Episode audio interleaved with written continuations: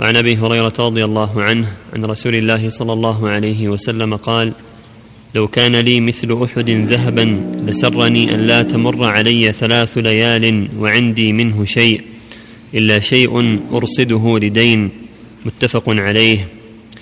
وعنه قال قال رسول الله صلى الله عليه وسلم انظروا إلى من هو أسفل منكم ولا تنظروا إلى من هو فوقكم فهو أجدر الا تزدروا نعمة الله عليكم. متفق عليه. وهذا لفظ مسلم. وفي رواية البخاري إذا نظر أحدكم إلى من فضل عليه في المال والخلق فلينظر إلى من هو أسفل منه. وعنه عن النبي صلى الله عليه وسلم قال تعس عبد الدينار والدرهم والقطيفة والخميصة إن أعطي رضي وإن لم يعط لم يرضى. رواه البخاري. هذه الأحاديث الثلاثه كالتي قبلها في الحث على الزهد في الدنيا والرغبه في الآخرة والعناد لها وعدم الاشتغال بما يصده عن الآخرة من المكاتره في الدنيا. ولهذا يقول صلى الله عليه وسلم لو كان لي مثل أحد ذهبا ما يسرني أن تمر علي ثلاثة أيام وعندي منه دينار إلا دينار أرصده لدين. ولكن أقول به في عباد الله هكذا وهكذا وهكذا. هذا فيه الحث على الإنفاق والجود والكرم وعدم كنز الأموال ولكن ينفق في سبيل الله. قال تعالى آمنوا بالله ورسوله وأنفقوا مما جعلكم مستخلفين فيه. فالذين آمنوا منكم وأنفقوا لهم أجر كبير. قال تعالى وما أنفقتم من شيء فهو يخلفه وهو خير الرازقين. ويقول النبي صلى الله عليه وسلم في الحديث الصحيح. لما ذكر النار وذكر عرض العباد عليها ما منكم من أحد إلا سيكلمه ربه. ليس بينه بينه ترجمان. فينظر عن يمينه فلا يرى إلا ما قدم. وينظر عن شماله فلا يرى إلا ما قدم. وينظر تلقاء وجهه فلا يرى إلا النار. فاتقوا النار ولو بشق تمرة فمن لم يجد بكلمة طيبة. ويقول صلى الله عليه وسلم انظروا إلى من هو أسفل منكم ولا تنظروا إلى من فوقكم. فهو أجدر أن لا تزدروا نعمة الله عليكم. سن ينظر إلى من دونه في المال وفي المسكن وفي الوظيفة حتى لا يزدري نعمة الله عليه. ولا ينظر من فوقه من أهل الأموال والوظائف الكبار والتجارات. فإذا إذا نظر إليهم ازدرى نعمة الله عليه وتنقصها. فالمشروع للمؤمن أن ينظر إلى من دونه في المال والجاه والخلقة وغير ذلك حتى يعرف قدر نعمة الله عليه وأن الله فضله على كثير. أما إذا نظر إلى من فوقه فهو حري بأن حري بأن لا يشكر نعمة الله وحري بأن يزدريها. ولا حول ولا قوة إلا بالله. ويقول عليه الصلاة والسلام تعيس عبد الدينار تعيس عبد الدرهم تعيس عبد الخميصة تعيس عبد الخميلة. إن أعطي رضي وإن لم يعط سخط. تعيس وانتكس وإذا شرك فلا انتقش عبد عبدها الذي يعمل لها. عبد الدينار وعبد الدرهم وعبد الخميصة والقطيفة الذي يعمل من أجلها. إن أعطي رضي وإن لم يعطى السخر لا يعمل للآخرة ولكن يعمل للدنيا. فهذا دعا عليه النبي بالتعاسة. وفسر هذا بقوله إن أعطي رضي وإن لم يعطى سخط. تعيس وانتكس وإذا شرك فلا انتقش سماه عبدا لها لأن يعمل لها يرضى لها ويغضب لها. لا يغضب لله ويرضى لله بل يغضب لما لما يحصل له من لما لم يحصل له من الدنيا ويرضى لما حصل. هو عبد الدنيا ليس عبدا لله. فالواجب على المؤمن أن يكون عبدا لله وأن يستعين بنعم الله على طاعة الله وأن يطلب المال من جهته الحلال وأن يكون همه ما يرضي الله ويقرب لديه وأن لا يكون غضبه للدنيا ورضاه للدنيا. وفق الله الجميع. اللهم المستعان وعن أبي هريرة رضي الله عنه قال لقد رأيت سبعين من أهل الصفة ما منهم رجل عليه رداء إما إزار وإما كساء قد ربطوا في أعناقهم فمنها ما يبلغ نصف الساقين ومنها ما يبلغ الكعبين فيجمعه بيده كراهية أن ترى عورته رواه البخاري. وعنه قال قال رسول الله صلى الله عليه وسلم الدنيا سجن المؤمن وجنة الكافر رواه مسلم. وعن ابن عمر رضي الله عنهما قال أخذ رسول الله صلى الله عليه وسلم بمنكبي فقال كن في الدنيا كأنك غريب أو عابر سبيل. وعن ابن عمر رضي الله عنهما قال أخذ رسول الله صلى الله عليه وسلم بمنكبي فقال كن في الدنيا كأنك غريب أو عابر سبيل. وكان ابن عمر رضي الله عنهما يقول إذا أمسيت فلا تنتظر الصباح وإذا أصبحت فلا تنتظر المساء وخذ من صحتك لمرضك ومن حياتك لموتك رواه البخاري. قالوا في شرح هذا الحديث معناه لا تركن إلى الدنيا ولا تتخذها وطنا ولا تحدث نفسك بطول البقاء فيها ولا بالاعتناء بها ولا تتعلق منها إلا بما يتعلق به الغريب في غير وطنه ولا تشتغل فيها بما لا يشتغل به الغريب الذي يريد الذهاب إلى أهله. وبالله التوفيق. الثاني الثاني ما هو؟ الثاني. الثاني الدنيا سجن المؤمن وجنة الكافر. هذه الأحاديث الثلاثة كالتي قبلها في الحث على الرغبة في الآخرة والاستعداد للآخرة والحذر من الركون إلى الدنيا والاشتغال بها عن الآخرة فإنها في الحقيقة سجن المؤمن وجنة الكافر كما في الحديث. فالجدير بالمؤمن أن يعد للآخرة. وأن تكون أكبر همه وأن يحرص على ما أوجب الله عليه وعلى ترك ما حرم الله عليه ويكون أبدا في ليله ونهاره في إعداد وتأهب وحذر. الحديث الأول ذكر أن أنه رأى أهل الصفة وهم سبعون ليس لا لا لا لهم رداء إنما عليهم الأسر من شدة الحاجة والفقر. النبي صلى الله عليه وسلم لما هاجر المدينة كثر المهاجرون والدنيا قليلة. وآهم وآواهم الأنصار وأحسنوا ولكن مع هذا كله فالحاجة عظيمة. حتى رأى سبعين من أهل الصفة ليس عليهم رداء ما عليهم إلا الأسر من شدة الحاجة. ويقول صلى الله عليه وسلم الدنيا سجن المؤمن وجنة الكافر سجن المؤمن لأنه ينتظر الآخرة همه الآخرة. كالسجين اللي همه أن يطلق من السجن. جنة الكافر لإعراضه عن الآخرة واشتغاله بالشهوات. فجدر بالمؤمن أن أن يتعلق قلبه بالآخرة وأن يعد لها العدة وأن يعتبر هذه الدنيا كالسجن ينتظر الخلاص منها إلى الآخرة إلى الجنة. فلا يميل إلى الدنيا وشهواتها حتى تشغله عن الآخرة بل يأخذ منها ما يعينها على طاعة الله. ينفق في سبيل الله يتصدق يحسن يطلب الرزق لكن لا تشغله عن الآخرة. مع تجارته مع زراعته مع أعماله الدنيوية هو مشغول أيضا بالآخرة. يستعين بأمور الدنيا على أمور الآخرة. هكذا المؤمن لا تشغله الآخرة لا تشغله الدنيا عن آخرته. ولهذا قال النبي لابن عمر رضي الله عنهما يا عبد الله كن في الدنيا كأنك. أخذ بمنكبه وقال كن في الدنيا كأنك غريب أو عابر وسبيل. يعني استعد للآخرة. الغريب وعابر السبيل يستعد للنقلة إلى بلده. إذا مر ببلد إنما يأخذ منها حاجته. ليست ليست وطنا له. فهكذا أنت وطنك الجنة. ليست الدنيا وطنك. فاستعد للآخرة وخذ منها من الدنيا ما يعينك على طاعة ربك والوصول إلى دار الكرامة. وكان ابن عمر رضي الله عنه يقول مستفيدا من هذا الحديث خذ إذا أصبحت فلا تنتظر المساء. وإذا أمسيت فلا تنتظر الصباح وخذ من صحتك لمرضك ومن حياتك لموتك يوصي أصحابه في ذلك أن يستعدوا للآخرة. إذا أصبحوا استعدوا وإذا أمسوا استعدوا.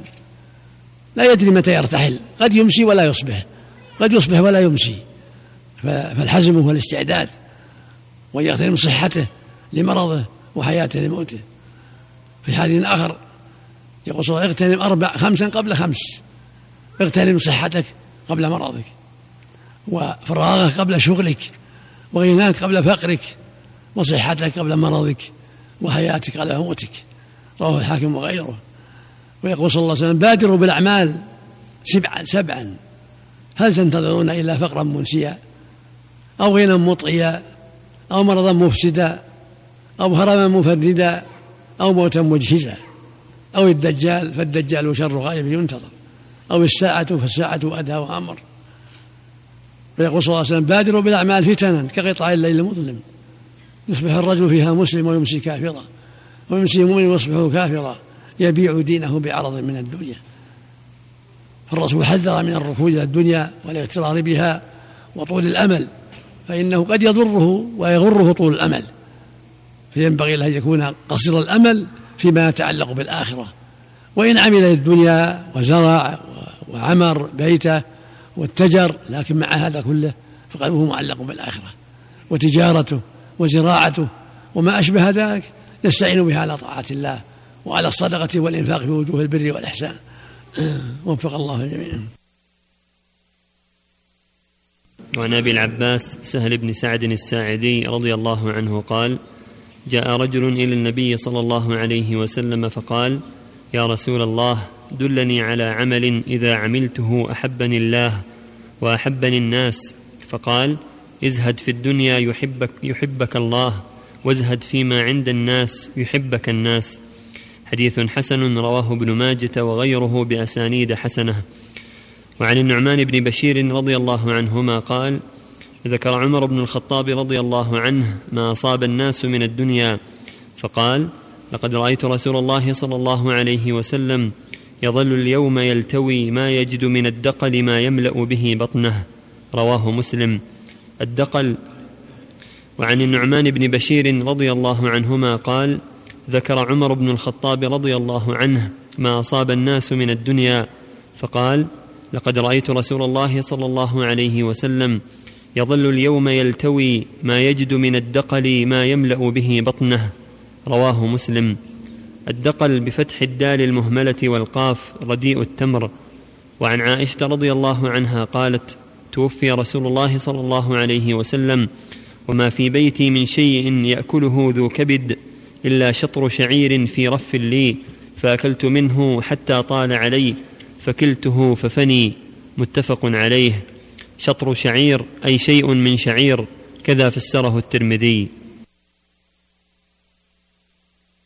هذه الأحاديث التي قبلها في الحث على الرغبه في الآخرة والاعداد للاخره وعدم الإقبال على الدنيا والاستكثار منها فقد كان السلف الصالح يهتمون بالآخرة ويقنعون باليسير من الدنيا حتى لا تشغلهم عن الآخرة.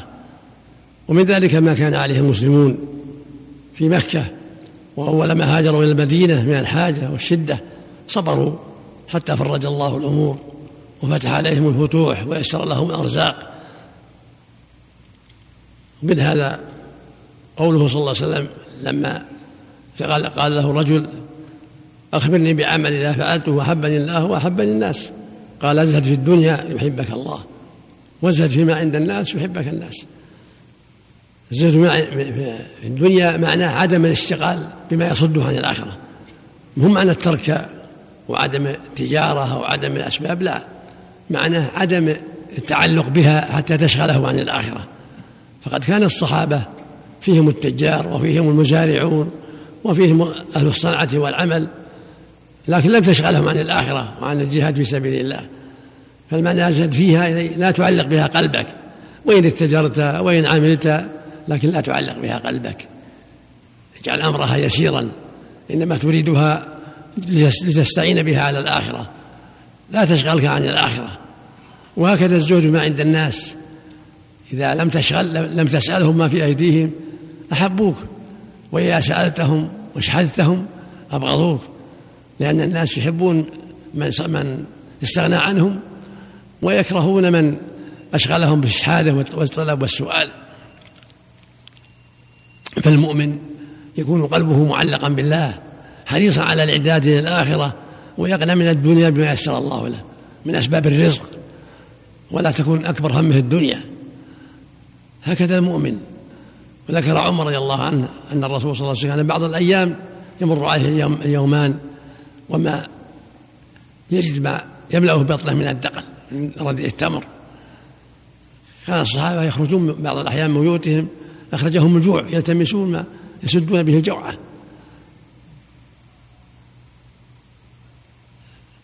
وكانت تقول عائشة رضي الله عنها أن حين توفي ما في البيت إلا شيء من شعير. فهذا يدل على أنه صلى الله عليه وسلم ما يبالي بهذه الماء وتقدم قوله صلى الله عليه وسلم لو كان لي مثل أحد ذهبا ما يسرني أن تمر علي ثلاثة أيام وعندي منه دينار. ولكن أقول أقول في عباد الله هكذا وهكذا وهكذا. يعني وزهوا بين عباد الله. إلا دينار أرصده لدين.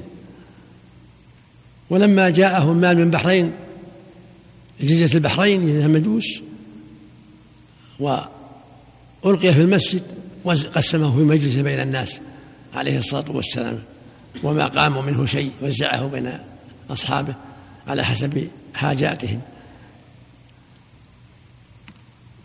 بعض الناس قد يفهم من هذا أن الدنيا تترك وأن يرضى بالحاجة والفقر. لا يطلب الدنيا ويطلب الرزق. ما بين بيع أو شراء أو زراعة أو نجارة أو حدادة أو غير هذا لكن لا يعلق قلبه بها. يطلبها ليستعين بها على الآخرة ليستغني بها عن الناس. هكذا المؤمن. فالزهد فيها عدم الاشتغال بها عن الآخرة وعدم إثارها على الآخرة وليس معناه ترك بالكلية فلم يتركها الرسل ولا الصحابة والأخيار. بل طلبوها وعملوا واجتهدوا وكان نبي الله داود يصنع الدروع والصحابة فيهم التجار كعبد الرحمن بن عوف والصديق وغيرهم. وفي الأنصار كلهم كانوا مزارعين عندهم الزراعة يزرعون ويبيعون ويتصدقون. فنعم المال الصالح للرجل الصالح نعم المال الطيب للرجل الطيب الذي يقول بهكذا وهكذا في الناس. لكن لا يعلق قلبه به بل يعلق قلبه بالآخرة. وتكون الدنيا تبعا ينفقها في وجوه البر كما قال تعالى آمنوا بالله ورسوله وأنفقوا مما جعلكم مستخلفين فيه فالذين آمنوا منكم وأنفقوا لهم أجر كبير. ويقول صلى الله عليه وسلم لما سئل أي الكسب أطيب قال عمل الرجل بيده وكل بيع مبرور. وقال صلى الله عليه وسلم ما أكل أحد طعاما خيرا من أن يكون من عمل يده. وكان نبي الله داود يأكل من عمل يده عليه الصلاة والسلام. وفق الله جميعا وعن عمرو بن الحارث أخي جويرية بنت الحارث أم المؤمنين رضي الله عنهما قال ما ترك رسول الله صلى الله عليه وسلم عند موته دينارا ولا درهما ولا عبدا ولا أمة ولا شيئا إلا بغلته البيضاء التي كان يركبها وسلاحه وأرضا جعلها لابن السبيل صدقة. رواه البخاري. وعن خباب بن الأرت رضي الله عنه قال هاجرنا مع رسول الله صلى الله عليه وسلم. نلتمس وجه الله تعالى. فوقع أجرنا على الله. فمنا من مات ولم يأكل من أجره شيئا. منهم مصعب بن عمير رضي الله عنه. قتل يوم أحد وترك نمرة. فكنا إذا غطينا بها رأسه بدت رجلاه. وإذا غطينا بها رجليه بدا رأسه فأمرنا رسول الله صلى الله عليه وسلم أن نغطي رأسه ونجعل على رجليه شيئا من الإذخر ومنا من أينعت له ثمرته فهو يهدبها متفق عليه.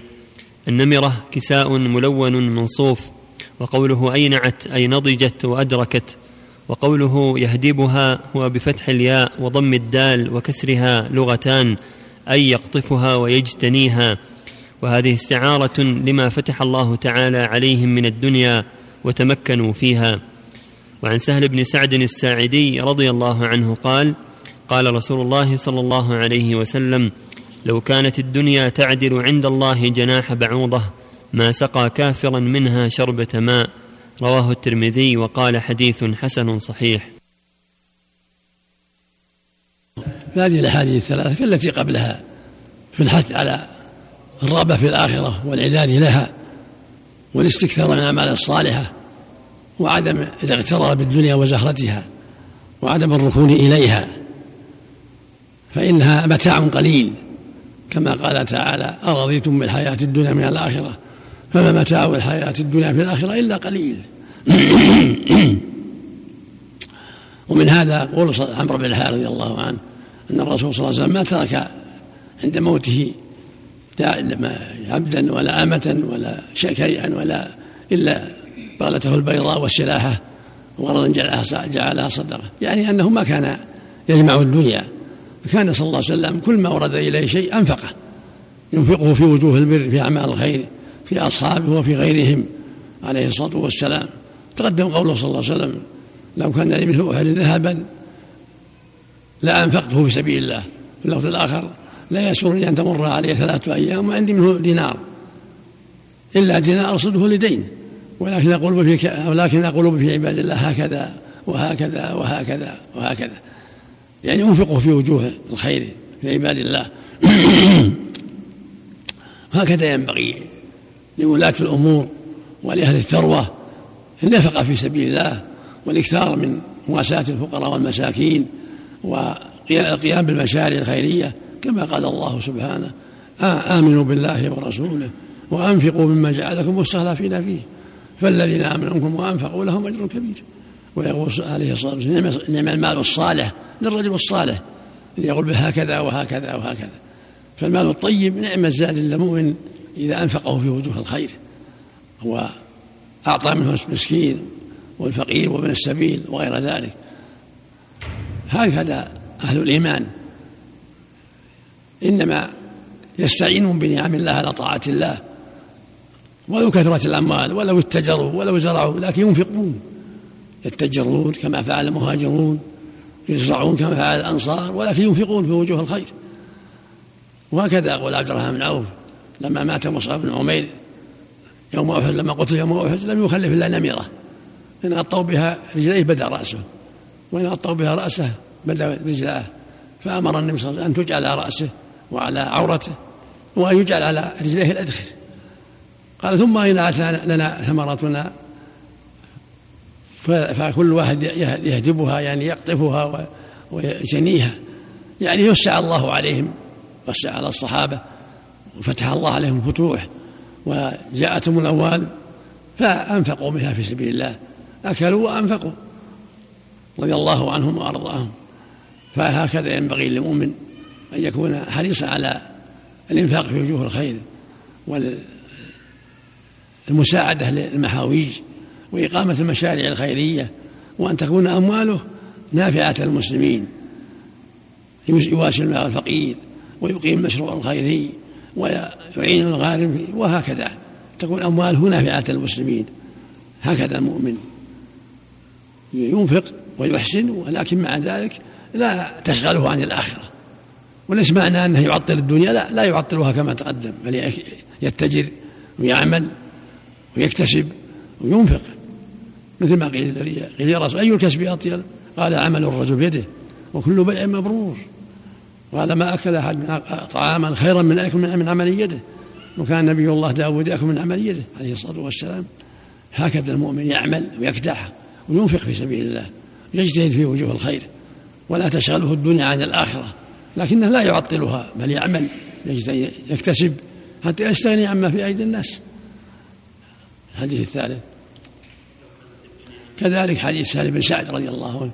يقول النبي صلى الله عليه وسلم لو كانت الدنيا لو كانت الدنيا تزم عند الله جناح بعوضة ما سقى منها كافر شربة من ماء. يعني أنها لا قيمة لها ولهذا أعطاها الله من يحب ومن لا يحب. وأكثرها في أيدي أعداء الله أكثر الأموال في أيدي أعداء الله لأنها لا قيمة لها. وإذا كثرت الأموال وأنفقها العبد ما يضره صارت من أعظم زاده إلى النار نعوذ بالله. لكن إذا أنفقها فيما يرضي الله وفيما يقرب لديه نفعته ونفعت المسلمين. كما فعل عبد الرحمن بن عوف وغيره من أثرياء المسلمين. وكما فعل الصديق رضي الله عنه أنفق على النبي صلى الله عليه وسلم في سبيل الله وصرف أمواله في سبيل الله فكانت له الأجور العظيمة والفضل العظيم وهكذا عمر وهكذا عثمان هكذا غيرهم من أثرياء الصحابة. أنفقوا وصار لهم بذلك الأجر العظيم والفضل الكبير والذكر الجميل. وفق الله الجميع.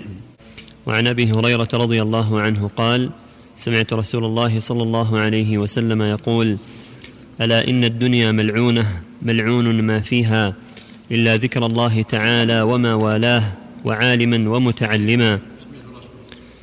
قال سمعت رسول الله صلى الله عليه وسلم يقول ألا إن الدنيا ملعونة ملعون ما فيها إلا ذكر الله تعالى وما والاه وعالما ومتعلما. رواه الترمذي وقال حديث حسن.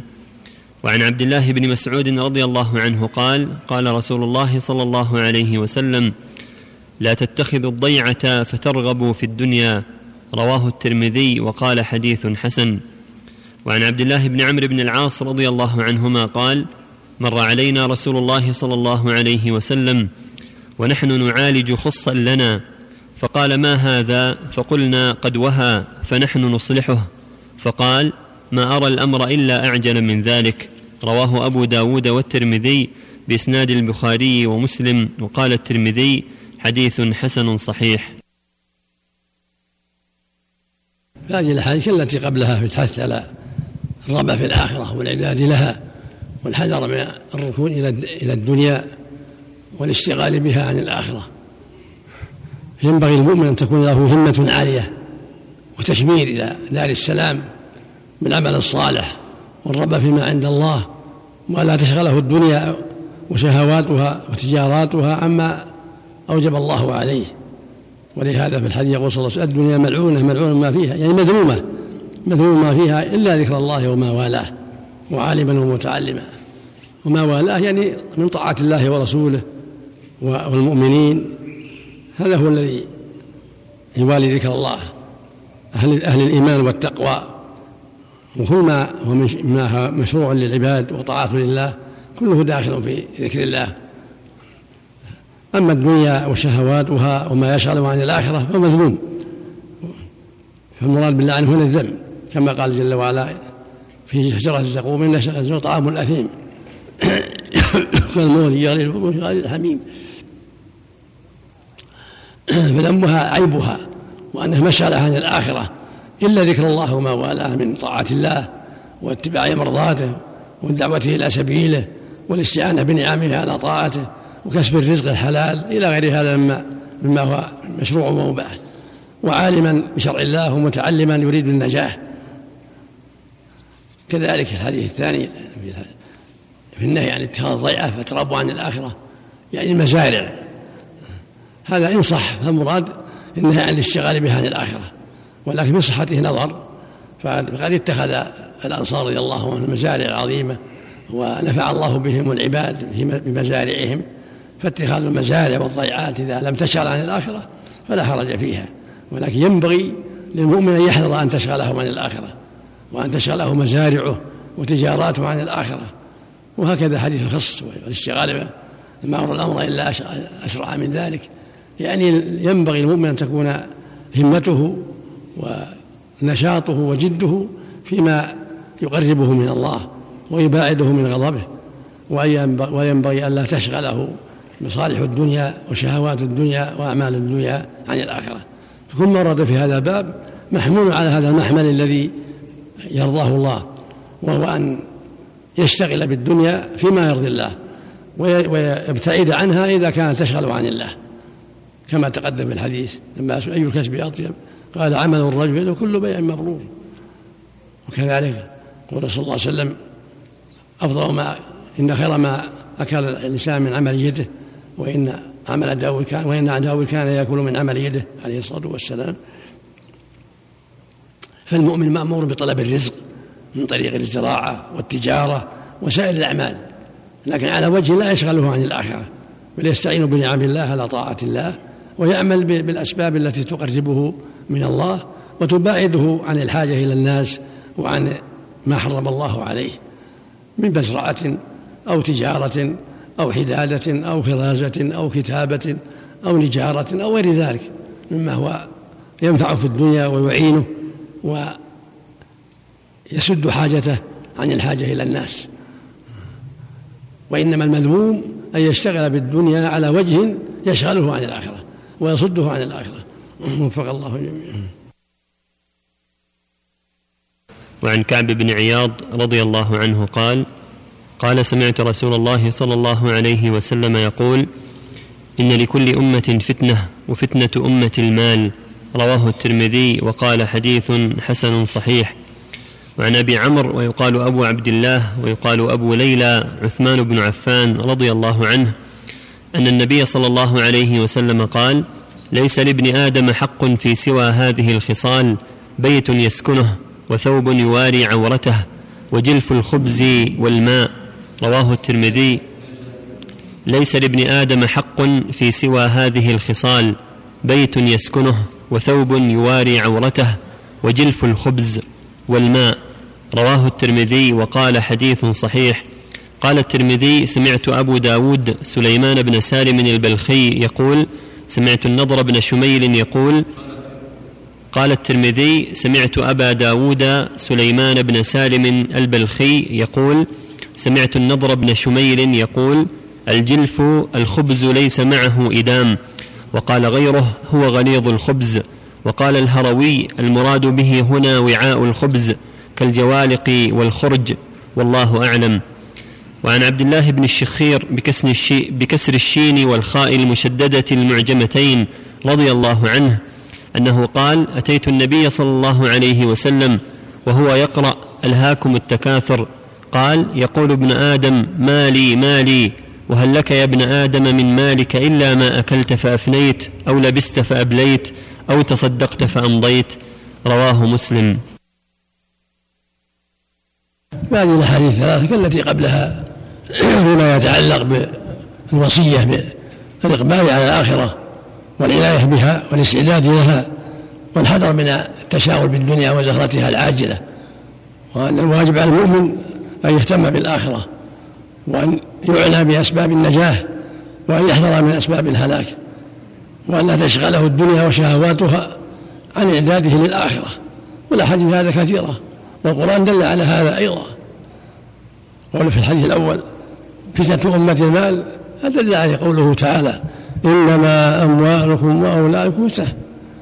قال جل وعلا يا أيها الذين لا تلهكم أموالكم ولا أولادكم عن ذكر الله. ومن يفعل ذلك فأولئك هم خاسرون. فالمال والأولاد فتنة يعني اختبار وامتحان. فمن استعان بالمال على طاعة الله وبالأولاد في طاعة الله وعلمهم ما يرضي الله وجاهدهم في سبيل الله فله الخير العظيم والجزاء الأوفى بسبب إحسانه ومن فتن بالمال حتى صده عن الحق صار سبب هلاك نسأل الله العافية. فالمال اختبار وامتحان. فإما أن يعمل به بطاعة الله فيكون سعيدا وإما أن يشغله عن الآخرة فيهلك ولا حول ولا قوة إلا بالله. وهكذا الحديث الثاني ليس المال ليس الأمر في هذه الدنيا إلا ما يؤوي بيت يؤويه أو لباس يستر عورته أو جلف الماء وال... جلف الخبز والماء. يعني ليس له من هذه الدنيا إلا حاجاته الضرورية لباسه وطعامه وشرابه وسكنه. فينبغي للإنسان ألا يشغل بالتوسع والزيادات التي تشغله عن الآخرة. تقدم قول من من أصبح امنا في سبه معافى في بدنه له قوت يومه وليلته فكان هي له الدنيا بهذا هذه الدنيا متاع. قال تعالى أرضيتم بالحياة الدنيا من الآخرة؟ فما متاع الحياة الدنيا إلا قليلا الحياة الآخرة وما الحياة الدنيا إلا متاع هي متاع عاجل فينبغي للمؤمن أن يعاملها مع المتاع مثل متاع المسافر. يستعين به على طاعة الله يستعين به على ما يوصله إلى بلده. وبلدنا جنة. بلدنا مسكننا الأول ودارنا الأولى هي الجنة دار أبينا. فالواجب السعي لهذه الدار. الواجب السعي حتى تصل إلى دارك القديمة وأن تبتعد عن كل ما يشغلك عن السعي لها. والفوز بها. هكذا ينبغي المؤمن. والله يقول جل وعلا وسارعوا إلى مغفرة من ربكم وجنة عرضها السماء والأرض أعدت للمتقين الذين ينفقون في السراء والضراء والكاظمين الغيظ والعافين عن الناس والله يحب المحسنين والذين إذا فعلوا فاحشة أو ظلموا أنفسهم ذكروا الله فاستغفروا لذنوبهم ومن يغفر الذنوب إلا الله ولم يصروا على ما فعلوا وهم يعلمون أولئك جزاؤهم مغفرة من ربهم وجنات تجري من تحتها الأنهار خالدين فيها ونعم أجر العاملين. ويقول جل وعلا سابقوا إلى مغفرة من ربكم وجنة عرضها كعرض السماء أعدت للذين آمنوا بالله ورسوله ذلك فضل الله يؤتيه من يشاء والله ذو الفضل العظيم. هكذا ينبغي لأهل الإيمان من الجن والإنس المسابقة لهذه الدار المسابقة لهذا الخير للمغفرة والجنة لمرضاة الرب لمقابلته سبحانه بأنواع الطاعات وأنواع الخير. في الحديث الآخر يقول صلى الله عليه وسلم ما تعدون المفلس فيكم؟ يسأل الصحابة ما تعدون المفلس فيكم؟ قالوا من لا درهم له ولا متاع. قال لكن المفلس من يأتي يوم القيامة بصلاة وصوم وصدقة وقد ضرب هذا وشتم هذا وأخذ مال هذا وسفك دم هذا وسب شتم هذا. فيعطى هذا من حسناته وهذا من حسناته فإذا فنيت حسناته ولم يقضى ما عليه أخذ من سيئاته فطرح عليه ثم طرح في النار أو كما قال عليه الصلاة والسلام. فالواجب على المؤمن أن يعتني بدار الآخرة وأن يهتم بها وأن يعد له العدة. هكذا ينبغي المؤمن وفي الحديث الثاني النبي صلى الله عليه وسلم قال في في, في هذه الدار أن أن ينبغي المؤمن في هذه الدار أن يعد العدة لآخرته. وأن يجتهد في طاعة ربه جل وعلا. وليس له ماله إلا ما أصدق تصدق فأمضى أو وكل فأفنى أو لبس فأبلى. هذا حظ ما يلبس به ما يستر به عورته. وما يقيم بدنه يقيم به من الطعام والشراب. وما يمضيه إلى الآخرة من الصدقات. هكذا ينبغي المؤمن أن يلاحظ في ماله أنه لا حظ له فيه ولا شيء له فيه إلا حاجته ستر عورته وإقامة بنيته بالأكل والشرب الذي يناسبه والصدقة في سبيل الله وإنفاق في سبيل الله. كما قال تعالى آمنوا بالله ورسوله وأنفقوا مما جعلكم مستخلفين فيه فالذين آمنوا منكم وأنفقوا لهم أجر كبير. ما هي الفائدة من الجمع الزايد والاشتغال بها عن الآخرة؟ أما إذا اتجر وطلب الرزق على وجه لا يشغله عن الآخرة ولا يضره فالحمد لله. اجتهاد الناس الصحابة فيهم التجار وفيهم الأغنياء وفيهم الحراثون والمسارعون ولم يضرهم ذلك. المصيبة أن يشتغل بالدنيا عن الآخرة أن تشغله عن الآخرة. أما إذا باع واشترى وتسبب في طلب الرزق بالحراثة بالتجارة بغير هذا فلا حرج. بشرط أن لا تشغله عن الآخرة. بشرط أن لا تشغله عن الآخرة بل يستعين بها على طاعة الله. وفق الله جميعا.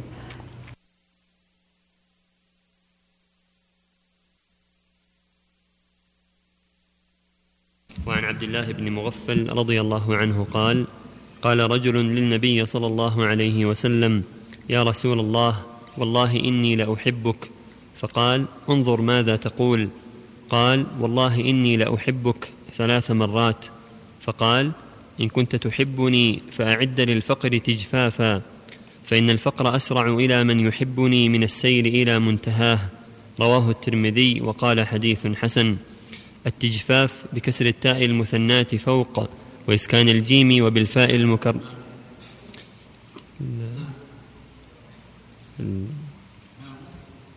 الباب باب الزهد في الدنيا. تكملة باب فضل الزهد في الدنيا. باب فضل الزهد في الدنيا. وعن عبد الله بن مغفل رضي الله عنه قال قال رجل للنبي صلى الله عليه وسلم يا رسول الله والله إني لأحبك. فقال انظر ماذا تقول. قال والله إني لأحبك ثلاث مرات. فقال إن كنت تحبني فأعد للفقر تجفافا. فإن الفقر أسرع إلى من يحبني من السير إلى منتهاه. رواه الترمذي وقال حديث حسن. التجفاف بكسر التاء المثنات فوق وإسكان الجيم وبالفاء المكررة وهو شيء يلبسه الفرس ليتقي به الأذى وقد يلبسه الإنسان. وعن كعب بن مالك رضي الله عنه قال قال رسول الله صلى الله عليه وسلم ما ذئبان جائعان أرسلا في غنم بأفسد لها من حرص المرء على المال والشرف لدينه. رواه الترمذي وقال حديث حسن صحيح. وعن عبد الله بن مسعود رضي الله عنه قال نام رسول الله صلى الله عليه وسلم على حصير فقام وقد أثر في جنبه. قلنا يا رسول الله لو اتخذنا لك وطاء. فقال ما لي وعن عبد الله بن مسعود رضي الله عنه قال نام رسول الله صلى الله عليه وسلم على حصير فقام وقد أثر في جنبه. قلنا يا رسول الله لو اتخذنا لك وطاء. فقال ما لي وللدنيا ما أنا في الدنيا إلا كراكب استظل تحت شجرة ثم راح وتركها. رواه الترمذي وقال حديث حسن صحيح. هذه الثلاثة كالتي قبلها في الحث على العناد للآخرة والزهد في الدنيا وعدم الركون إليها وأن يكون المؤمن على حذر منها.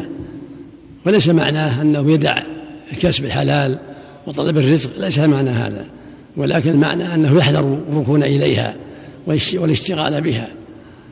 والحديث الأول لما قال له الرجل إن أحبك يا رسول الله قال أعد للفقر تجافا فإنه أسرع إلى من يحبني من المستعين إلى منحدره هذا إن صح. معناه أنه ينبغي له أن يكون على استعداد لما قد يصيبه بسبب إيثاره الآخرة وعمله للآخرة من حاجة ونحو ذلك. وليس معنى تعطيل الدنيا ولكن الدنيا تطلب بالطريقة الشرعية التي تعين العبد على طاعة الله وتغنيه عما في أيدي الناس. كما قال النبي صلى الله عليه وسلم احرص على ما ينفعك واستعن بالله ولا تعجزن. هكذا روى مسلم في الصحيح. احرص على ما واستعن بالله ولا تعجزن. ولما سئل أي كسب أطيب؟ قال عمل الرجل بيده وكل بيع مبرور. فالتجارة وطلب الرزق أمر مطلوب لكن بالطريقة الشرعية. و وليحذر الإنسان أن يجزع إن أصابه شيء من فقر أو حاجة بسبب عدم بعض عدم نفع بعض الأسباب. ولكن المهم أنه يعد للآخرة العدة ويشتغل بما يغنيه عن ما في أيدي الناس بالطرق الشرعية المباحة. أما إذا آثر الدنيا واشتغل بها فهو على خطر عظيم. ولهذا في الحديث الثاني ما ذئبان جائعان أرسل في غنم بأفسد لها من حرص العبد من حرص المرء على المال والشرف لدينه. الحرص على المال والشرف والجاه إذا زاد على حده أفسد. ولكن إذا طلبه الإنسان من طريق من الطريق الشرعي والكسب الشرعي فلا حرج ولا يضره. إنما يضره إذا توسع في ذلك وطلب المال بالطرق الأخرى المنحرفة وآثر الجشع والحرص أو الحرص على الجاه والشرف هذا هو اللي يضره. أما إذا طلب المال من طريقه الشرعي ومن طريقه الحلال مع تعلقه بالآخرة وعمله للآخرة فإنه لا يضره. لا يضره ذلك. ولكن إنما يضر العبد إذا مال إلى الدنيا وآثرها وشغل بها عن الآخرة. والمؤمن على حذر في هذه الدار. المؤمن يجب أن يكون على حذر. كما قال تعالى يا أيها الذين آمنوا خذوا حذركم. يجب أن يكون على حذر من خطر الدنيا وشرها وما قد تجر إليه من فساد إذا آثرها على الآخرة واشتغل بها وأصابه الجشع والحرص. فإن هذا يضره كثيرا الحديث الثالث مسعود نعم. كذلك كنا على حصير فأثر في جنبه. وهذا جاء أيضا من حديث عمر لما دخل عليه وهو في المشربة. قال له عمر يا رسول الله أنت كذا وفارس والروم فيه كذا وكذا. قال أفي شك يا ابن الخطاب. هي لهم في الدنيا ولنا في الآخرة. لا تحب أن تكون لهم في الدنيا ولنا في الآخرة. يعني الدنيا وزهرتها وهكذا قال مالي وللدنيا إلا كراكب قال في ظل دوحة. يعني ظل شجرة. والمقصود من الدلالة زهده في الدنيا ورغبته في الآخرة. ولهذا كان إذا جاءته الأموال أنفقها في سبيل الله. وفي المستضعفين والمحاويج ويقول كما تقدم في الحديث الصحيح ما أحب أن يكون مثل أحد الذهب تمر عليه ثلاثة أيام وعند وعندي منه دينار. إلا دينار أنصده لدير ولكن أقول به في عباد الله هكذا وهكذا وهكذا عن يمينه وعن شماله ومن وراء ظهره في رواية هكذا وهكذا من أمام ويمين وشمال. وهو المقصود من هذا كله الحث على النفقة في الخير وعدم الاشتغال بالدنيا عن الآخرة وعدم إيثارها على الآخرة. وليس معناه كما يظن بعض الصوفية تعطيلها وأن يبقى في بيته يتكفف الناس ويسأل الناس ويطلب من الناس. لا هذا غلط. ولكن يطلب الرزق كما قال صلى الله عليه وسلم في الحديث الصحيح. احرص على ما ينفعك واستعن بالله ولا تعجزن. وإن أصابك شيء فلا تقول لو أني فعلت لكان كذا وكذا. ولكن قل قدر الله ما شاء فعل. وكذلك لما سئل عن الكسب أي الكسب أطيب؟ قال عمل الرجل بيده وكل بيع مبرور. وقال صلى الله عليه وسلم ما أكل أحد طعاما خيرا من أن يأكل من عمل يده. وإن نبي الله داود عليه الصلاة والسلام كان يأكل من عمل يده. فالمؤمن مطلوب مأمور بطلب الرزق والسعي في طلب الرزق والحرص على ما يغنيه عما في أيدي الناس لكن بالطريق الحلال بالطريق المشروع. وفق الله الجميع فقال المؤلف رحمه الله تعالى وعن أبي هريرة رضي الله عنه قال قال رسول الله صلى الله عليه وسلم يدخل الفقراء الجنة قبل الأغنياء بخمسمائة عام رواه الترمذي وقال حديث صحيح. وعن ابن عباس وعمران بن الحصين رضي الله عنهم عن النبي صلى الله عليه وسلم قال اطلعت في الجنة فرأيت أكثر أهلها الفقراء واطلعت في النار فرأيت أكثر أهلها النساء متفق عليه من رواية ابن عباس. ورواه البخاري أيضا من رواية عمران بن الحصين. وعن أسامة بن زيد رضي الله عنهما عن النبي صلى الله عليه وسلم قال قمت على باب الجنة فكانت فكان عامة من دخلها المساكين وأصحاب الجد محبوسون وأصحاب الجد محبوسون. نعم. وأصحاب الجد محبوسون. وأصحاب الجد محبوسون. غير أن أصحاب النار قد أمر بهم إلى النار متفق عليه. والجد الحظ والغنى. وقد سبق بيان هذا الحديث في باب فضل الضعفة. وعن أبي هريرة رضي الله عنه عن النبي صلى الله عليه وسلم قال أصدق كلمة قالها شاعر كلمة لبيد. ألا كل شيء ما خلا الله باطل. متفق عليه. فهذه الأحاديث كالتي قبلها فيها التسلية للفقراء والتبشير لهم بأن ما فاتهم من الدنيا فالله يعوضه عنه عنهم في الآخرة ويرزقهم بدلا منه الخير الكثير. وأن الله جل وعلا وعدهم الخير وسبقت لهم من الله الفضائل العظيمة ومن ذلك أن أنهم يدخلون الجنة قبل الأغنياء بمقدار نصف يوم خمسمائة عام لقلة الحساب أهل الجد أهل الغنى والسعة محبوسون لما هناك من المناقشة والحساب وغير ذلك. أما الفقراء فحملهم خفيف. ليس هناك شيء قد فاتهم من الدنيا الغنى الذي قد يشغل الناس ويسبب مشاكل. فلهذا سبقوا في دخول الجنة. وهم أكثر أهل الجنة. لأن الفقر من أسباب منعهم من أشياء كثيرة مما يقع فيه يقع فيه الأغنياء من الكبر والخيلاء والمعاصي. فالواجب على المؤمن الصبر والاحتساب. إذا أصيب بالفقر وأن يرجو من الله يعوضه الخير العظيم. ولكن سبق أنه ليس معنى هذا أن الإنسان يطلب الفقر ويترك الأسباب لا. المؤمن يأخذ بالأسباب ويطلب الرزق من طريق التجارة من طريق الأعمال الأخرى المباحة من طريق الزراعة هكذا. كما قال النبي صلى الله عليه وسلم احرص على ما ينفعك واستعن بالله. وقال صلى الله عليه وسلم لما سئل أي الكسب أطيب قال عمل الرجل بيده وكل بيع مبرور. وقال خير ما أكل الإنسان من عمل يده. وإن النبي وإن نبي الله داود كان يكون عمل يده عليه الصلاة والسلام. لكن إذا أصيب الإنسان بالفقر والحاجة فليصبر وليحتسب وليرجو ما عند الله من الخير العظيم والأجر العظيم. ومن ذلك سبقه الأغنياء في دخول الجنة. ومن ذلك قلة الحساب.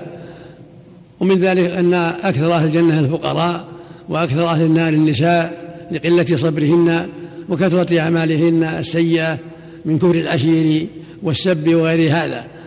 فالرسول صلى الله عليه وسلم يبين للأمة أن الفقر والحاجة لا يضر المؤمن إذا استقام دينه وأنه يسبق إلى الجنة وله فيها خير عظيم وأن هذه المصيبة يعوض عنها خيرا كثيرا.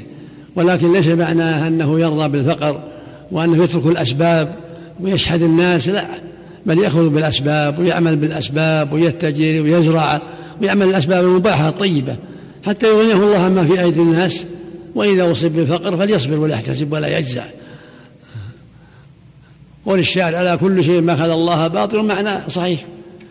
كل شيء باطل ما ما خلى الله باطل لأن سبحانه هو المالك لكل شيء وهو القاهر لكل شيء وهو على كل شيء قدير وما سوى الله كله ذليل عبد فقير لله باطل لا قيمة له إنما هو بيد الله يتصرف كيف يشاء وهو سبحانه الخلاق الرزاق المالك لكل شيء. وقوله أصحاب الجد محبوسون يعني أصحاب الغنى يعني محبوسون لما يتعلق بغناهم من الحساب والتعلق وما بينهم وبين الناس في ذلك فيتأخر دخولهم الجنة لما يتعلق بأموالهم من حساب وغير ذلك. وإن كان الغني الشاكر أفضل من الفقير الصابر على الصحيح لأنه أنفق من أمواله وشكر الله فصارت له المرتبة العليا. إذا شكر الله على نعمه وأدى حق أمواله ونفع بها الناس صار له أجر عظيم. ومن ذلك قصة الذين قالوا يا رسول الله ذهب أهل الدثور بالأجور يصلون كما نصلي الحديث فعلمهم التسبيح والتهليل والتحميد ثم جاءوا فقالوا إن إخواننا الغنياء سمعوا بما عملنا فعملوا مثله فقال صلى الله عليه وسلم ذلك فضل الله يؤتيه من يشاء والله ذو الفضل العظيم وفق الله الجميع. في رياض الصالحين باب فضل الجوع وخشونة العيش والاقتصار على القليل من المأكول والمشروب والملبوس وغيرها من حظوظ النفس وترك الشهوات. قال الله تعالى فخلف من بعدهم خلف أضاعوا الصلاة واتبعوا الشهوات فسوف يلقون غيا. إلا من تاب وآمن وعمل صالحا فأولئك يدخلون الجنة ولا يظلمون شيئا. وقال تعالى فخرج على قومه في زينته قال الذين يريدون الحياة الدنيا يا ليت لنا مثل ما أوتي قارون إنه لذو حظ عظيم. وقال الذين أوتوا العلم ويلكم ثواب الله خير لمن آمن وعمل صالحا. وقال تعالى ثم لتسألن يومئذ عن النعيم. وقال تعالى من كان يريد العاجلة عجلنا له فيها ما نشاء لمن نريد ثم جعلنا له جهنم يصلاها مذموما مدحورا. والآيات في الباب كثيرة معلومة. وعن عائشة رضي الله عنها قالت ما شبع آل محمد صلى الله عليه وسلم من خبز شعير يومين متتابعين حتى قبض. متفق عليه. وفي رواية ما شبع آل محمد صلى الله عليه وسلم منذ قدم المدينة من طعام البر ثلاث ليال تباعا حتى قبض. وعن عروة عن عائشة رضي الله عنها أنها كانت تقول والله يا ابن أختي إن كنا لننظر إلى الهلال ثم الهلال ثم الهلال ثلاث أهلة في شهرين وما أوقد في أبيات رسول الله صلى الله عليه وسلم نار. قلت يا خالة فما كان يعيشكم؟ قالت الأسودان التمر والماء. إلا أنه قد كان لرسول الله صلى الله عليه وسلم جيران من الأنصار. وكانت لهم منائح وكانوا يرسلون إلى رسول الله صلى الله عليه وسلم من ألبانها فيسقينا متفق عليه. وعن أبي سعيد المقبوري عن أبي هريرة رضي الله عنه أنه مر بقوم بين أيديهم شاة مصلية فدعوه فأبى أن يأكل وقال خرج رسول الله صلى الله عليه وسلم من الدنيا ولم يشبع من خبز الشعير. رواه البخاري. مصليه بفتح الميم أي مشوية. هذه الآيات الكريمات والأحاديث المذكورة كالتي قبلها في الحث على الرغبة في الآخرة والعناية بأسباب النجاة والحذر من الركون إلى الشهوات والحظ العاجل في هذه الدنيا ومتاعها. فالواجب على المؤمن أن تكون همته عالية وأن تكون رغبته في الآخرة مؤثرة على سلوكه في هذه الدنيا. وأن لا يشتغل بشهوات الدنيا وزينتها عن الآخرة.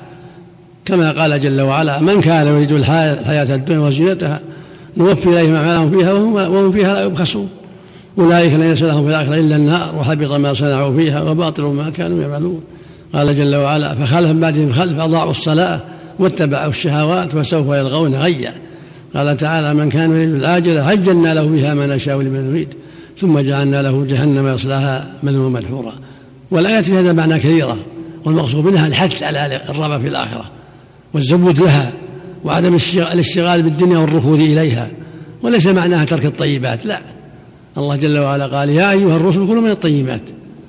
وقال تعالى يا أيها الذين آمنوا كلوا من طيبات ما رزقناكم واشكروا لله فلا بأس لكم من الطيبات من اللحم والخبز والحنطة والشعير وغير ذلك إذا كانت لم تشغله عن الآخرة. ولم تصده عن الآخرة. وهكذا ما جاء في الحديث من قوله صلى الله عليه وسلم ضاقت عليه الدنيا ولم يشبع من خبز الشعير ثلاثة أيام متتابعة. وهكذا في الأحاديث الآخر يكون عليه الصلاة والسلام قد تمر, تمر عليهم الشهران لم توقد في أبياته نار وكانوا يعيشون بالتمر والماء.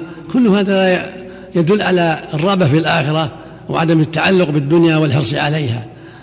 وكذلك يكون ذكر الشاة المصرية التي ذكرها أبو هريرة أنه دعي إليها. كل هذا مما يدل على شدة رغبتهم في الآخرة. وليس معناه أنهم تركوا الدنيا ولم يريدوها لا. بل باعوا واشتروا واتجروا المهاجرون والأنصار كثير من أنواع التجارة والأنصار لهم الحراثة والزراعة كل هذا فعلوه.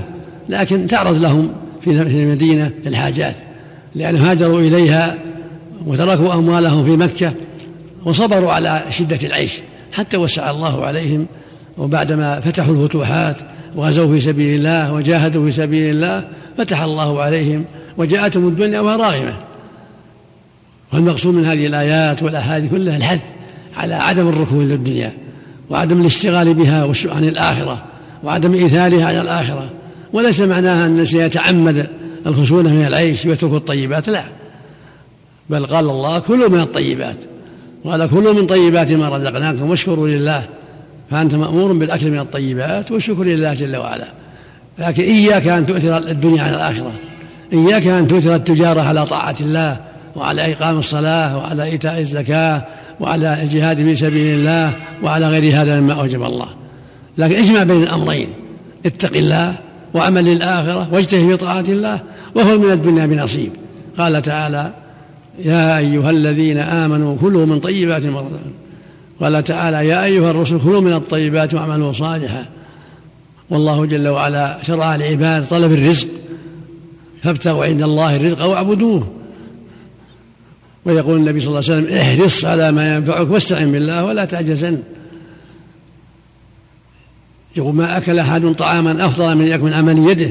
وكان نبي الله داود عليه الصلاة والسلام يأكل من عمل يده.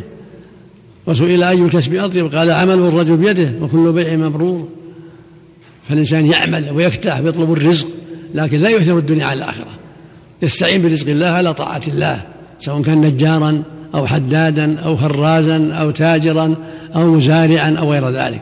يستعين بنعم الله على طاعته ويطلب الرزق ويحرص على ما ينفعه لكن لا يؤثر الدنيا على الآخرة. يستعين بنعم الله على طاعة الله وما أعطاه الله من الرزق يستعين به على طاعة الله واتباع مرضاته ولا تشغله الدنيا عن الآخرة. أما أنه يتعمد ترك الطيبات وتعمد الفقر ولا هذا ليس من الشر وليس من الدين. وفق الله الجميع.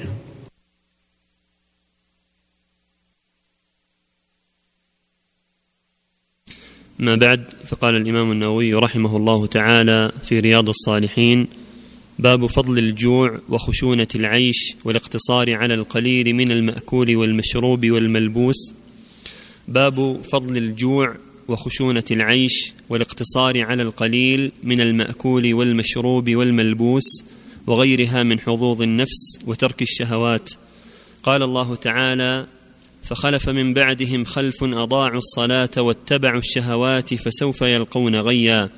إلا من تاب وآمن وعمل صالحا فأولئك يدخلون الجنة ولا يظلمون شيئا. وقال تعالى فخرج على قومه في زينته. قال الذين يريدون الحياة الدنيا يا ليت لنا مثل ما أوتي قارون إنه لذو حظ عظيم. وقال الذين أوتوا العلم ويلكم ثواب الله خير لمن آمن وعمل صالحا. وقال تعالى ثم لتسألن يومئذ عن النعيم. وقال تعالى من كان يريد العاجلة عجلنا له فيها ما نشاء لمن نريد ثم جعلنا له جهنم يصلاها مذموما مدحورا. والآيات في الباب كثيرة معلومة. وعن عائشة رضي الله عنها قالت ما شبع آل محمد صلى الله عليه وسلم من خبز شعير يومين متتابعين حتى قبض. متفق عليه. وفي رواية ما شبع آل محمد صلى الله عليه وسلم منذ قدم المدينة من طعام البر ثلاث ليال تباعا حتى قبض. وعن عروة عن عائشة رضي الله عنها أنها كانت تقول والله يا ابن أختي إن كنا لننظر إلى الهلال ثم الهلال ثم الهلال ثلاثة أهلة في شهرين وما أوقد في أبيات رسول الله صلى الله عليه وسلم نار. قلت يا خالة فما كان يعيشكم؟ قالت الأسودان التمر والماء إلا أنه قد كان لرسول الله صلى الله عليه وسلم جيران من الأنصار وكانت لهم منائح وكانوا يرسلون إلى رسول الله صلى الله عليه وسلم من ألبانها فيسقينا. متفق عليه. وعن أبي سعيد المقبوري عن أبي هريرة رضي الله عنه أنه مر بقوم بين أيديهم شاة مصلية فدعوه فأبى أن يأكل. وقال خرج رسول الله صلى الله عليه وسلم من الدنيا ولم يشبع من خبز الشعير. رواه البخاري. مصلية بفتح الميم أي مشوية.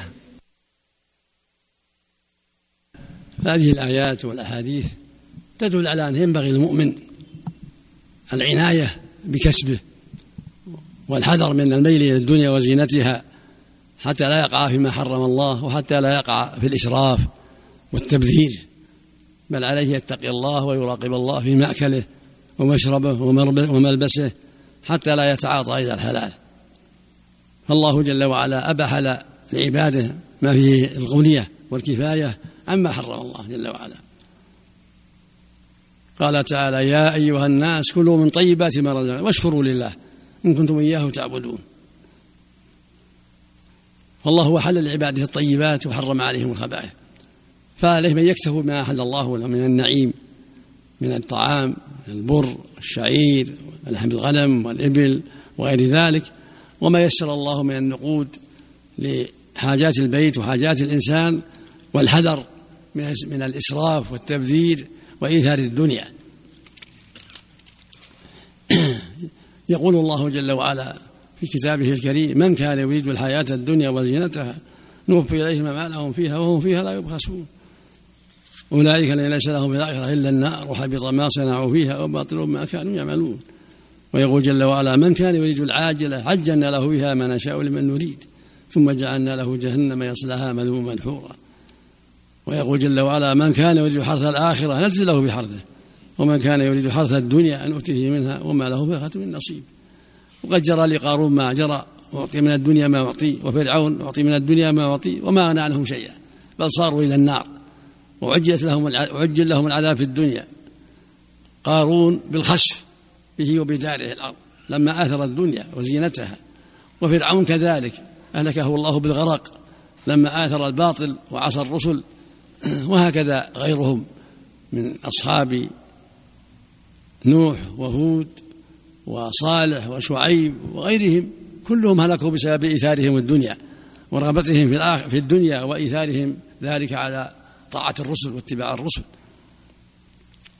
فالواجب على جميع المسلمين الحذر من الإسراف والتبذير والقناعة بما يسر الله والحذر من طلب الدنيا بمعاصي الله أو بالإسراف والتبذير أو بالربا أو بما حرم الله من المكاسب الخبيثة وأن يقلع بالقليل حتى يأتيه الكثير الطيب بالطرق الطيبة وألا يحمله الجشع وحب الشهوات على ما حرم الله عز وجل.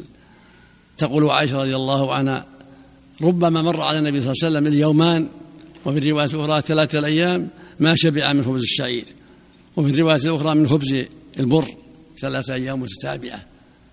وتقول لقد هل هلال ثم هلال ثم هلال ثلاثة هلة ما وقف في أبيات النبي نعم. قالت قال لها عروة ابن أختها ما كان يعيشكم؟ قالت الأسودان التمر والماء. هكذا كان أصحاب النبي صلى الله عليه وسلم في المدينة وهكذا كان النبي صلى الله عليه وسلم في المدينة. عمدتهم على على الله ثم على التمر والماء. ما كان هناك التوسع في المآكل والمشارب. وربما كان للنبي صلى الله عليه وسلم بعض الجيران يهديه بعض اللبن. فيشرب ويسقي. والمقصود أن هذا كله يدل على أنه ينبغي المؤمن عدم التوسع في الدنيا الذي ربما ساقه إلى الحرام ربما جره إلى الإسراف والتبذير ربما جره إلى المكاسب الخبيثة. فالواجب عليه أن يقتنع بما حل الله وأن يحذر ما حرم الله ولا مانع يتجر ويطلب الرزق ويعمل حتى يكسب من الدنيا ما يسر الله له. فقد كان عبد الرحمن بن عوف قد كان الصديق قد كان عمر وجماعة من الصحابة أهل أهل تجارة وعمل فلا بأس بالتجارة وطلب الرزق لكن الواجب أن يؤثر الآخرة وألا تكون الدنيا هي المطلوب وهي الأهم لا بل الدنيا تكون خادمة خادمة للدين وسببا للعمل بما يرضي الله والإحسان إلى عباد الله وإيجاد المشاريع الخيرية وليحذر أن يؤثرها على طاعة الله أو يكسبها من طريق الحرام. أما طلبها من طريق الحلال والتجارة بالبيع والشراء والزراعة فهذا مطلوب. يقول النبي لما سئل أي الكسب أطيب قال عمل الرجل بيده وكل بيع مبرور. ويقول صلى الله عليه وسلم ما من غارس يغرس غرسا ما من مسلم يغرس غرسا أو يزرع زرعا. فيأكل منه دابة أو طير أو إنسان إلا كان له صدقة. فالحاصل أن المؤمن إذا طلب الدنيا وبطرقها الشرعية المباحة واستعان بها على طاعة الله وعلى إحسان عباد الله ومواساة الفقراء وأخرج الزكاة فهذا شيء لا بأس به. طيب ينفع نفسه وينفع الناس.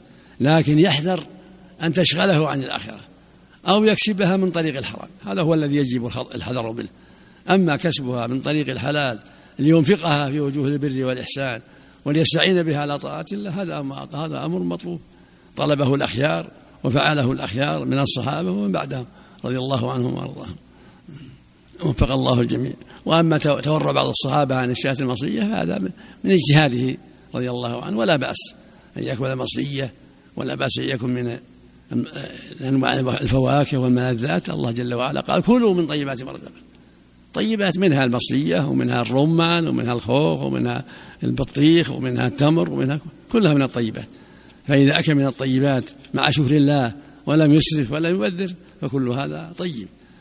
ولكن إن إن إنما يحذر إنما يخاف عليه من الإسراف أو التبذير أو المكاسب الخبيثة التي لم يبحها الله ولم يحلها. أما إذا أخذ الأموال من وجهها واستعان بها على طاعة الله وأكل من الطيبات من فواكه أو أو لحم مشوي أو غير مشوي مما أباح الله فكل هذا لا بأس به والحمد لله. وفق الله الجميع